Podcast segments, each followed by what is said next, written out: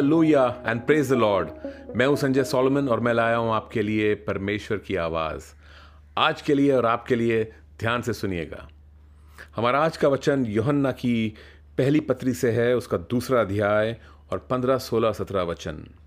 और यहाँ पर लिखा है, तुम न तो संसार से और न संसार में की वस्तुओं से प्रेम रखो।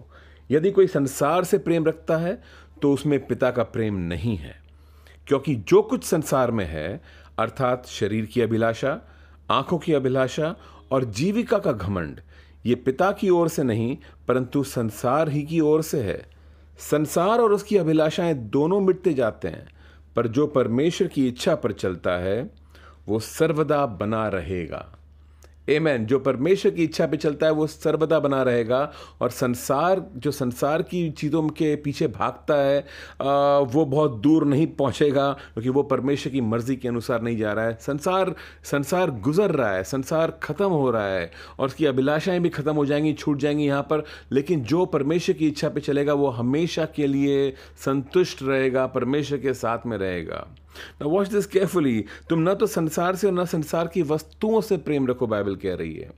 संसार से मोहब्बत कर सकते हैं और करते भी हैं लोग संसार और संसारिक बातों से।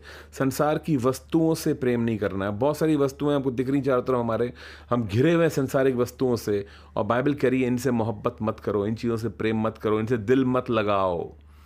और आप कहोगे, लेकिन हमें जीना तो संसार में ही है और और हमारे हमें हमें हमें खाना है, हमें हमें घर चाहिए। क्या हमारे हमारे हमारे पास अच्छे मकान नहीं होने चाहिए? क्या गाड़ी नहीं होनी चाहिए हमारे पास? क्या हमारे बच्चों को अच्छी स्कूल में नहीं आना चाहिए?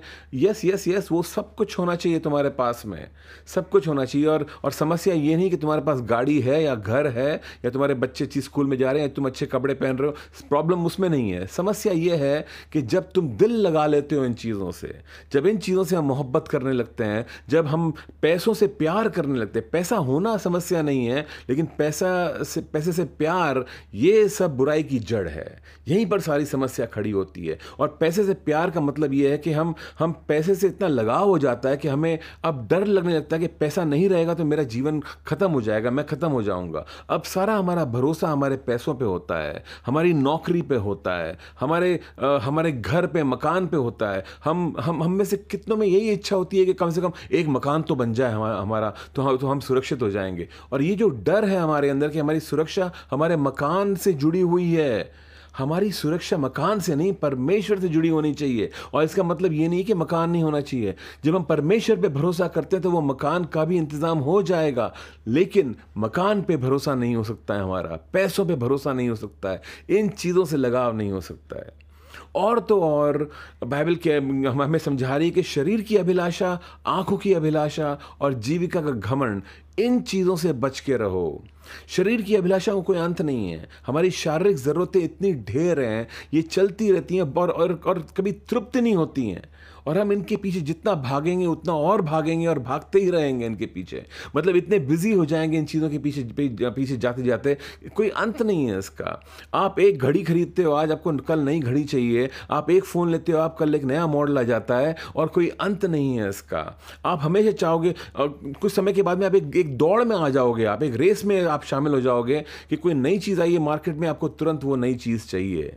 फिर आप कंपटीशन में आ जाओगे कि पड़ोसियों के पास में कौन सा टीवी है, कितना बड़ा टीवी है और मेरे घर में भी उतना बड़ा होना चाहिए कम से कम। फिर बाकी के लोग कौन से, किस किस तरह के मकानों में रह रहे हैं और मुझे भी उस तरह के मकान में जीना है। और ये कॉम्पिटिशन चलता रहेगा। उनके बच्चे कौन सी स्कूल जा रहे हैं, मेरे बच्चे कौन सी स्कूल जा रहे हैं। ये कॉम्पिटिशन लगातार चलता रहेगा परमेश्वर बोल रहा है, इन चीज़ों में मत फंसो। क्यों? क्योंकि अगर तुम संसार की चीज़ों के पीछे भाग रहे हो और तुम्हारा दिल इसमें लग गया है तो तुम्हारे अंदर पिता की मोहब्बत नहीं है। दैट इज़ इंपॉर्टेंट ये ज़रूरी है। समझना कि अगर मैं संसार की चीज़ों के पीछे भाग रहा हूँ तो मैं पिता के प्यार को समझा नहीं हूँ। मैं जब संसार की चीज़ों के पीछे भागता हूँ तो मेरा ऐलान दरअसल ये है कि मेरे को पता नहीं है कि पिता देगा कि नहीं देगा। मैं हासिल कर लेता हूँ, यहीं पे मेरी सुरक्षा है। लेकिन जिस, जिसके अंदर पिता का प्यार है, वो जानता है कि मेरा पिता इतनी मोहब्बत करता है मुझसे कि वो मेरी देखभाल कर सकता है। मुझे डरने की ज़रूरत नहीं है, इन चीज़ों से दिल लगाने की ज़रूरत नहीं है। ये हो या ना हो, मेरा पिता मुझको संभाल सकता है। ये है पिता की मोहब्बत। ये मोहब्बत मुझे सुरक्षित करती है। और मैं आपको यही कहना चाहूँगा आज, पिता की मोहब्बत में अपनी सुरक्षा को पाओ, पिता की मोहब्बत के पीछे भागो, उसको जानने की कोशिश करो, परमेश्वर के प्यार को पहचानो, उससे भरते जाओ। और इजाज़त दो परमेश्वर को कि वो अपना प्यार तुम पे बरसाए और तुम उसको रिसीव कर सको विश्वास के द्वारा। भरोसा करो उसके ऊपर कि तुम्हारे बुढ़ापे में भी तुम्हारा रिटायरमेंट फंड तुम्हारी देखभाल नहीं करने वाला है, लेकिन तुम्हारा परमेश्वर तुम्हारी देखभाल करने वाला है। ये भरोसा परमेश्वर के ऊपर। और वो यही चाहता है परमेश्वर तुम्हारा। अगर वो खुदा है तो वो सब कुछ कर सकता है तुम्हारे लिए। अगर वो खुदा है तो। और परमेश्वर चाहता है हम उसको एक पिता के रूप में जाने।